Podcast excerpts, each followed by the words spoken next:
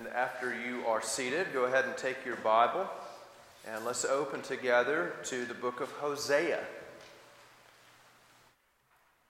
This evening we will be uh, looking at chapter 2, verses 1 through 13 of Hosea's prophecy.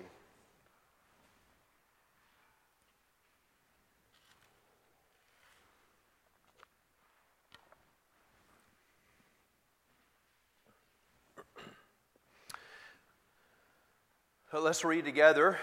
This is Hosea chapter 2. Remember, having Jesus always offers joy. Hosea, Joel, Amos, Obadiah, and Jonah. You'll get that. If you find Daniel, keep going to the right just a little bit. Beginning with verse 1. Say to your brothers, You are my people, and to your sisters, You have received mercy. Plead with your mother, plead for she is not my wife, and I am not her husband, that she put away her whoring from her face, and her adultery from between her breasts, lest I strip her naked and make her as in the day she was born, and make her like a wilderness, and make her like a parched land, and kill her with thirst. Upon her children also I will have no mercy, because they are children of whoredom. For their mother has played the whore she, has, she who conceived them has acted shamefully. For she said, I will go after my lovers, who give me my bread and my water, my wool and my flax, my oil and my drink. Therefore I will hedge her up with thorns, and I will build a wall against her, so that she cannot find her paths. She shall pursue her lovers, but not overtake them. She shall seek them, but not find them. Then she shall say, I will go and return to my first husband, for it was better for me than now, then than now. And she did not know that it was I who gave her the grain, the wine, and the oil, and who lavished on her silver and gold, which they used for Baal. Therefore, I will take back my grain in its time, and my wine in its season, and I will take away my wool and my flax, which were to cover her nakedness now I will uncover her lewdness in the sight of her lovers, and no one shall rescue her out of my hand. And I will put an end to all her mirth, her feasts, her new moons, her Sabbaths, and all her appointed feasts.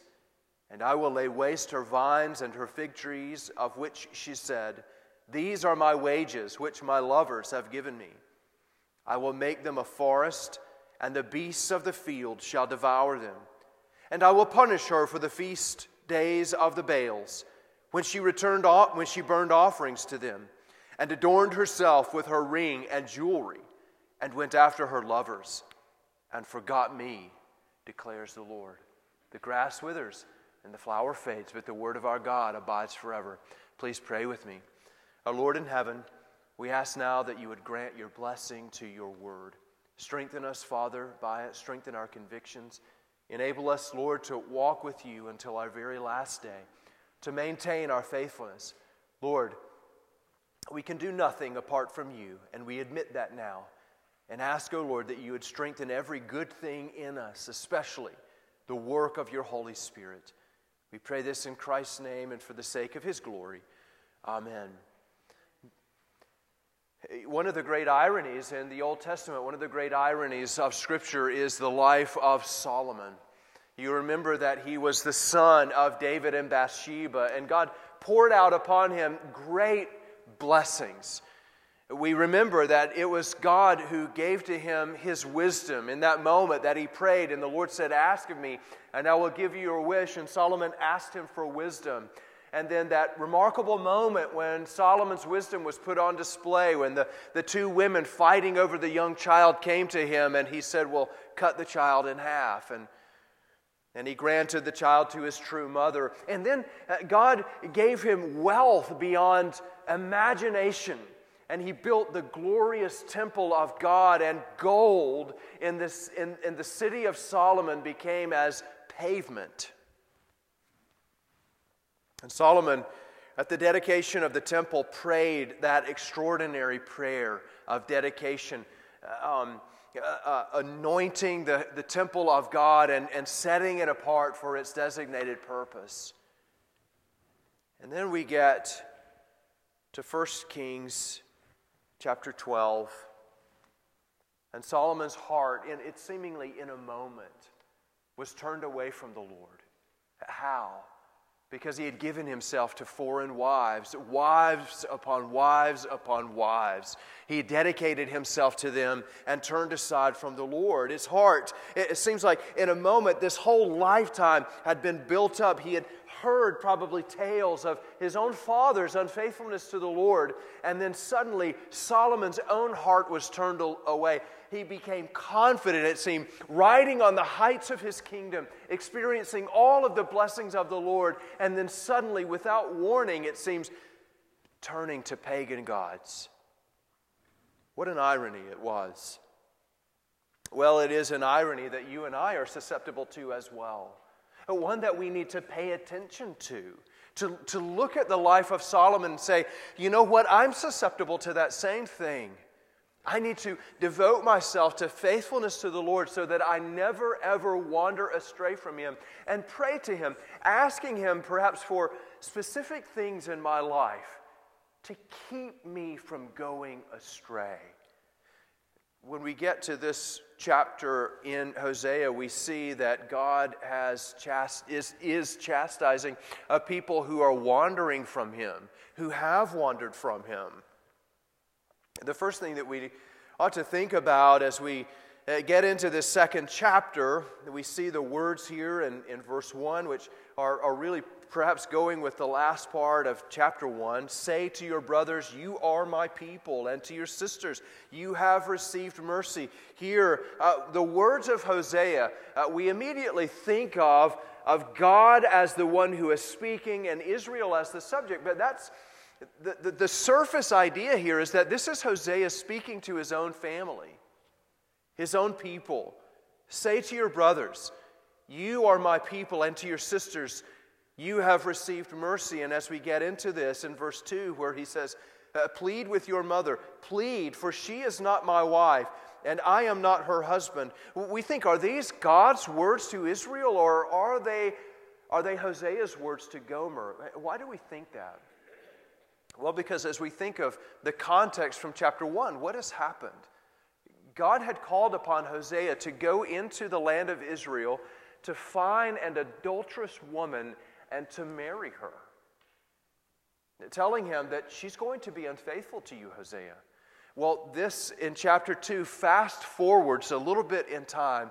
And what do we find? Well, indeed, this woman has been unfaithful to Hosea.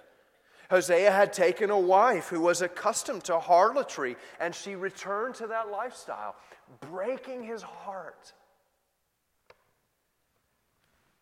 It pulls at our heartstrings too, doesn't it? Because we can sense Hosea's mixture of anger and of grief. He's been betrayed. This woman that he took into his own home in order to do what? To provide for her, to protect her, to give her fine things, to lavish his love upon her, to, to, to maintain covenant faithfulness with this one woman his whole life. And how does she repay him? By sharing herself with other men in the city, perhaps men that he knew. So we can, we can relate to Hosea in this as he's pleading with this woman come back to me. Come back. We can, in that way, through God's immanent, infinite wisdom, God enables us to see from His perspective how He looks upon the unfaithfulness of His people, how He looks upon you when you begin to wander away from Him, He, as it were, expressing in human emotion, laments. Then, in this way, the grief of God, as it were, becomes ours when we recognize it as a picture of Israel's unfaithfulness to her Lord. And notice, first of all, in uh, verses 2 to 5, the decree of divorce the decree of divorce. Plead with your mother. Plead. for she is my, not my wife, and I am not her husband. Plead that she put away her whoring from her face and her adultery from between her breasts. Literally, uh, there's this emphasis here on pleading. Plead with your mother. It's said twice plead with her. So we notice that Hosea here is addressing his children. Remember that he had the three children. He's, he's telling his children, Go and plead with your mother. Ask her to return, ask her to repent.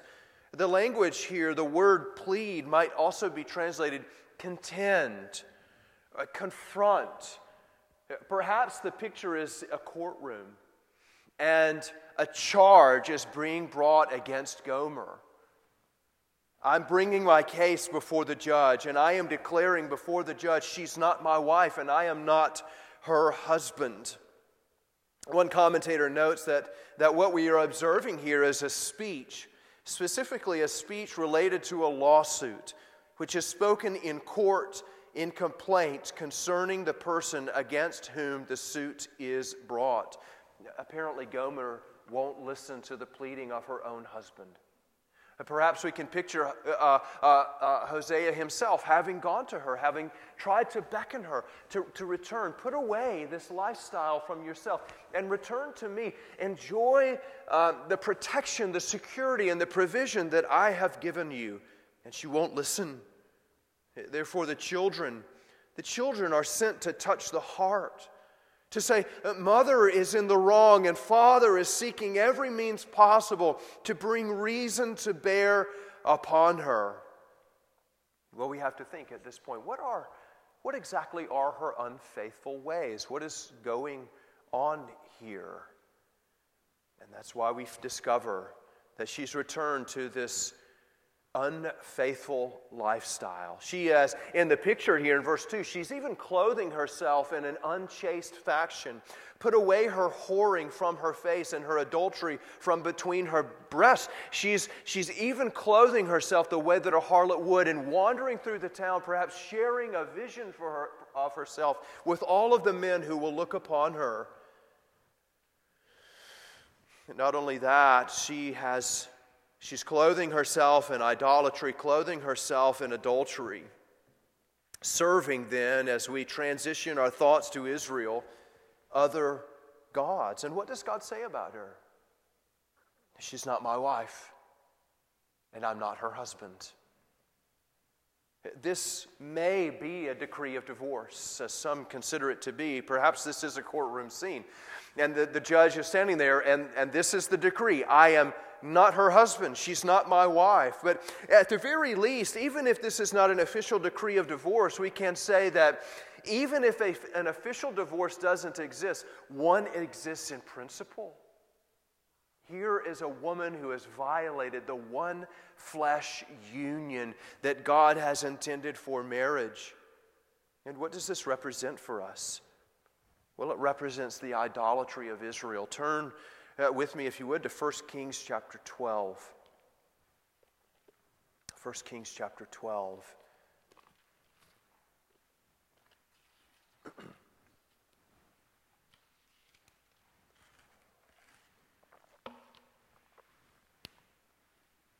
From the moment that the kingdom was divided into two, Israel got off to a horrible start.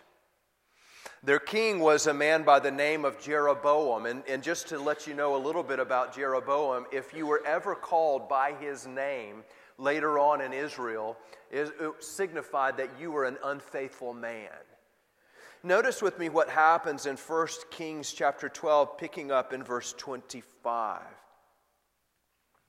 The first thing that Jeroboam does in his newly inherited kingdom of 10 tribes uh, then Jeroboam built Shechem in the hill country of Ephraim and lived there. And he went out from there and he built Penuel.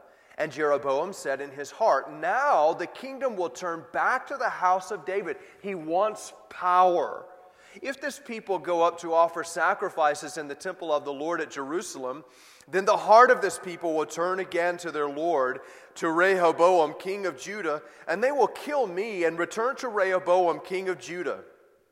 So the king took counsel and made two calves of gold. And he said to the people, You have gone up to Jerusalem long enough. Behold, your gods, O Israel, who brought you up out of the land of Egypt, and he set, set one in Bethel, and he set the other in Dan. Then this thing became a sin, for the people went as far as Dan to be before one. He also made temples on high places and appointed priests from among all the people who were not of the Levites. And Jeroboam appointed a feast on the 15th day of the eighth month, like the feast that was in Judah. And he offered sacrifices on the altar. So he did in Bethel, sacrificing to the calves that he had made. And he placed in Bethel the priests of the high places that he had made. He went up to the altar that he had made in Bethel. You see the repetition he had made, he had made, he had made. He went up to the altar that he had made in Bethel on the 15th day in the eighth month, in the month that he had devised from his own heart. And he instituted a feast for the people of Israel and went up to the altar to make offerings. So here we have in Israel an illustration of the idolatry that's going on. As far as Dan in the north to uh, the southern city of Bethel, in both locations, uh, um, Jeroboam had placed these golden calves for the people to commit their idolatry. And do you remember the purpose? You've gone up to Jerusalem long enough. As we return to Hosea, we see this picture of what God is talking about. What's the idolatry? What is the whoredom that his wife, the Israel, is committing against him? Well, they've given themselves to other gods, but notice in verse 4 not only that.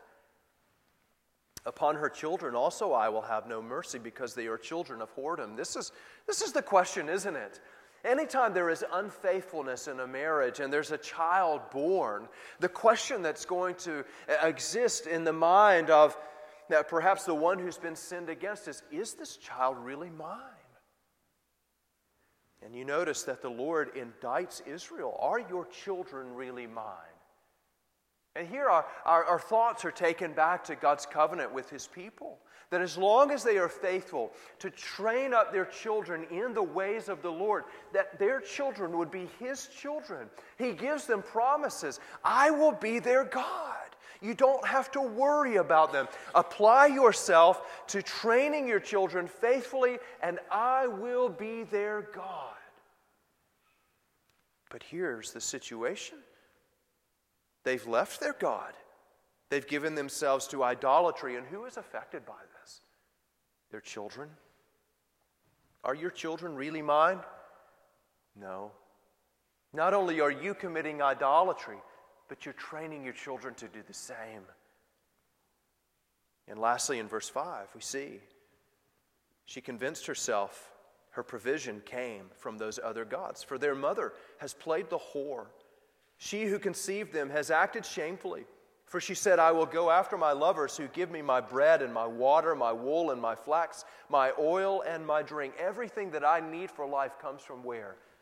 Those other gods. Uh, this was Israel's situation. You see, they're trading with all of these other kingdoms, uh, giving money in exchange for goods. And what are they doing in exchange? They are worshiping the gods from which those goods come, saying, They give us our goods. And what is Hosea doing with Gomer? Pleading, pleading, contending, do the right thing, return to faithfulness. And though these are the words of Hosea, you and I ought to see the face of Christ looking at us in this moment. As we think of the unfaithfulness of Israel, God's covenant people, this should cause us to stop and think of the faithfulness of the church. Are we walking in faithfulness with our husband? Are we? How do you know? Are we applying ourselves to His Word, thinking about His covenant, thinking about the stipulations of that covenant, and considering them? Christ is our husband, the one who has drawn you and me with the bands of love, and the one who provides every good thing for us who protects us and provides for us. Are we being faithful to Him? Or are we playing the harlot? So many churches have been lured away, haven't they? It is sad to survey the American landscape and look at what is going on in what calls itself the Church of Jesus Christ. And you wonder if the name of Christ is ever mentioned in some of these churches. They are lured away from faithfulness to the Lord by one thing, it seems the desire to grow. They became come exactly like Jeroboam. He had made. Everything is about what he had made. He had made. He had made for his own power and for his own name. In churches, worship becomes man centered, evangelism becomes man centered, preaching becomes man centered, until finally all the church does is focus on the glory of man instead of the glory of God. That is the temptation for us. And Christ, in the face, we, we see in Hosea's words, the face of Christ pleading with us to remain faithful to his covenant. There was some of this man centeredness I noticed, even in a debate that we're having within our own denomination. As we're considering whether or not we should permit uh, same sex attracted men to fill the pulpits of our churches. Should we do that? And, and our overtures were saying, no, we ought not do that. And there were men, sincere men in these debates who would stand up and say, but how are other people going to look at us? Well, dear friend, who are you considering? Are we a man centered denomination or a God centered denomination?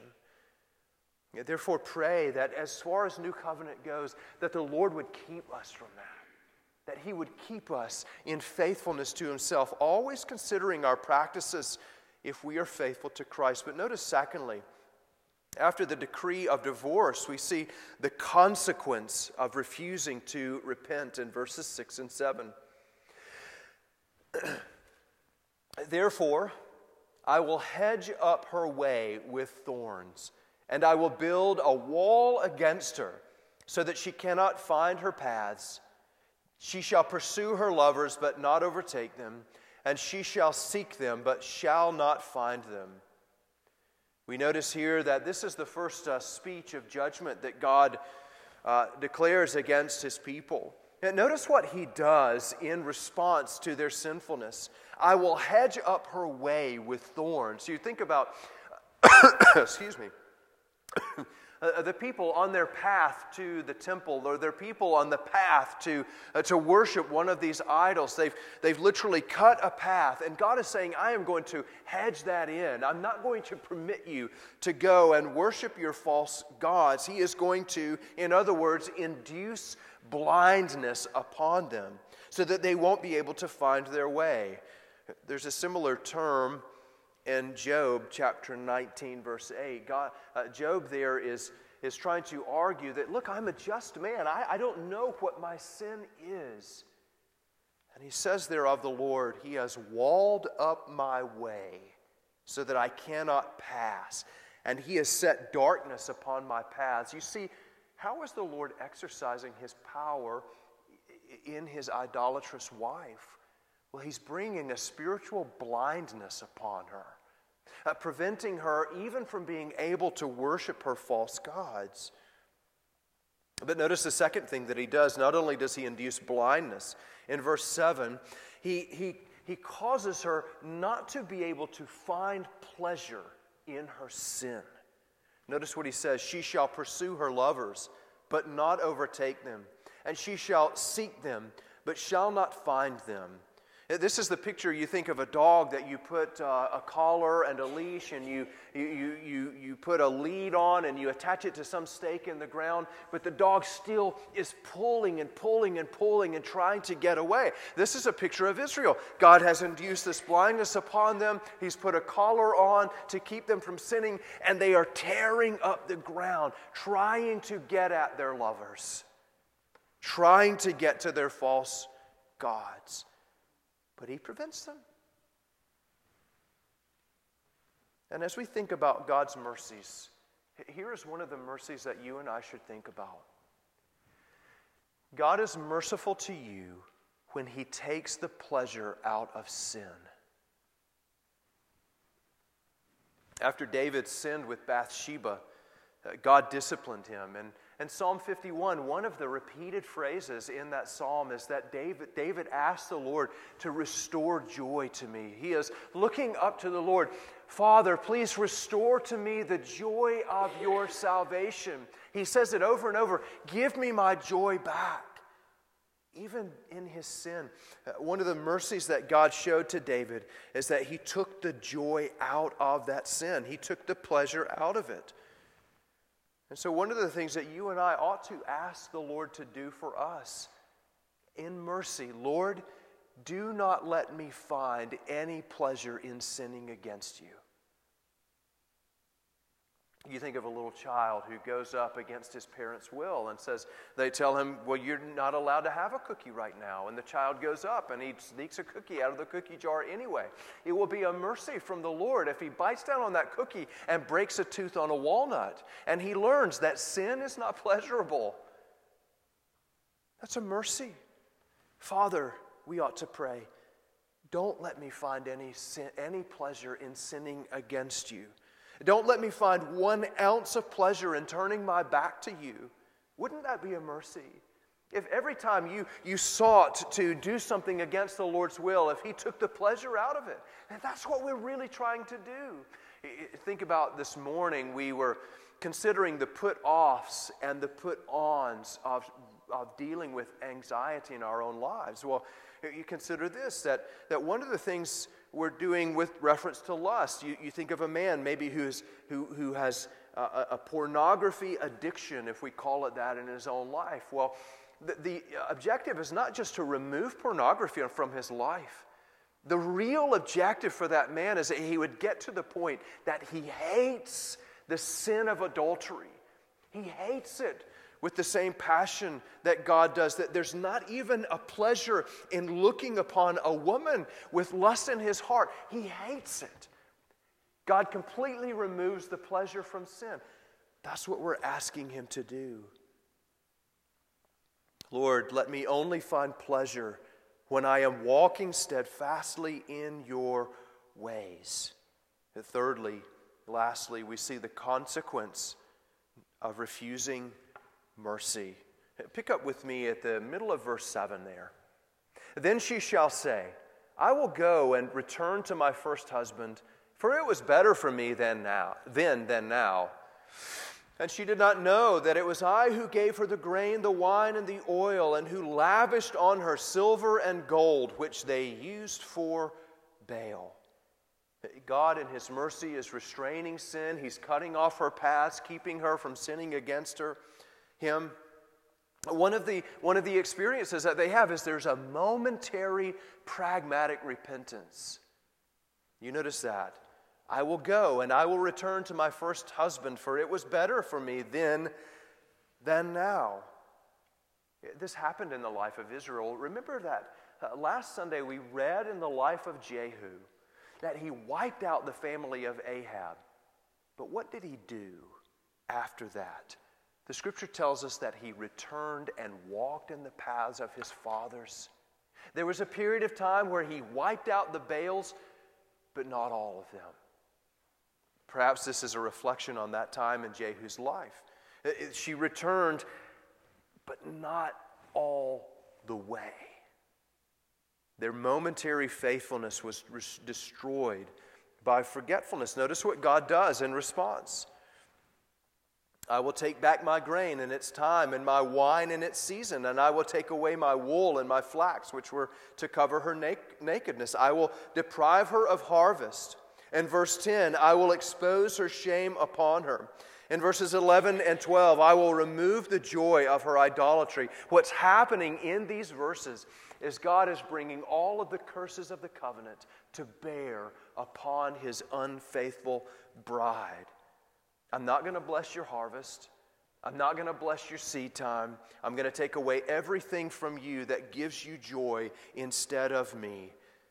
And in verse 13, I will punish her for her, her idolatry. And notice the stark words that conclude that, that, that verse. Did you notice it when we read through it? Let's read the verse. And I will punish her for the feast days of the Baals.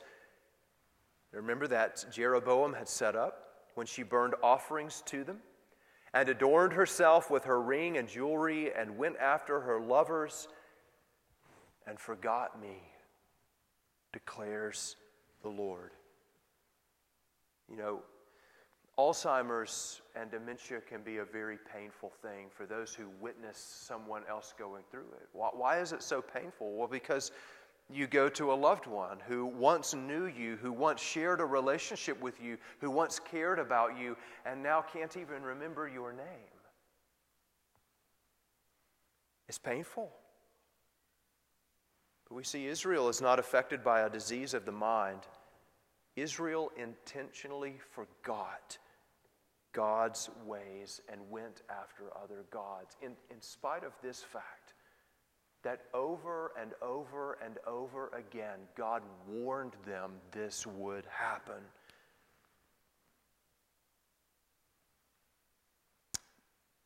Consider a few verses. Deuteronomy 4 9. Only take care and keep your soul diligently, lest you forget the things that your eyes have seen, and lest they depart from your heart all the days of your life. Deuteronomy 6 10 to 12. And when the Lord your God brings you into the land that he swore to your fathers, to Abraham, to Isaac, and to Jacob, to give you, with great and good cities that you did not build, and houses full of all good things that you did not fill. You, you get this picture, right, of a, of a young man, a husband who has uh, prepared a place for his young bride to come in and to live with him and to have joy with him. And cisterns that you did not dig, and vineyards, and olive trees that you did not plant. And when you eat and are full, then take care lest you forget the Lord who brought you out of the land of Egypt, out of the house of slavery. Deuteronomy 8:11. Take care lest you forget. You getting the theme here? The Lord your God by not keeping his commandments and his rules and his statutes, which I command you today. Brothers and sisters, we're reminded from all of this that there's a very great danger of forgetting. You and I have to remember to take care to guard our souls diligently lest we forget the Lord. But in the midst of the declarations of punishment, don't forget this fact. God's motivation in all of this is to draw his people back to himself. In everything that he took away from Israel, all of this work of judgment, of discipline, his work, his desire is to draw them back, to push them back. His aim is not merely to make her know his anger. He did not punish Israel for punishment's sake. This is not just, I, I need to, to let off some steam, and so I'm going to do it on your back. He is not only interested in a show of hostility in order to gain control. God, through all of this, is showing his love to his people by taking away the pleasure of sin, taking away the pleasures of life, showing them the covenant curses, showing them that even if they have forgotten, he remembers.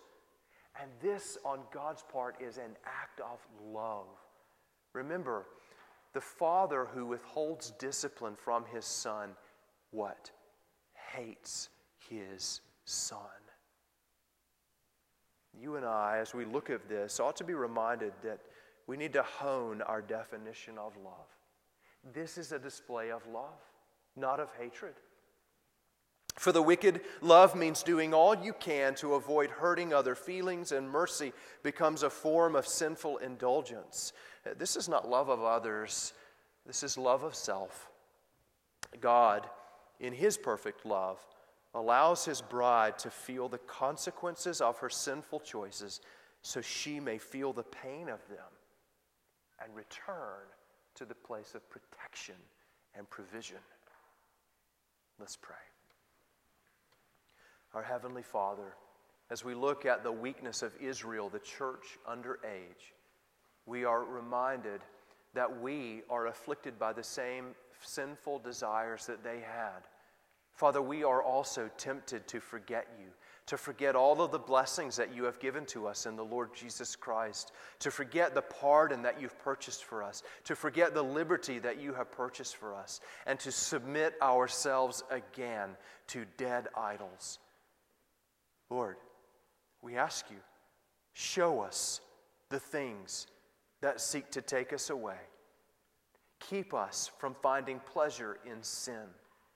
And Lord, help us to delight only in the protection and the provision that is given by you. We pray in Jesus' name. Amen.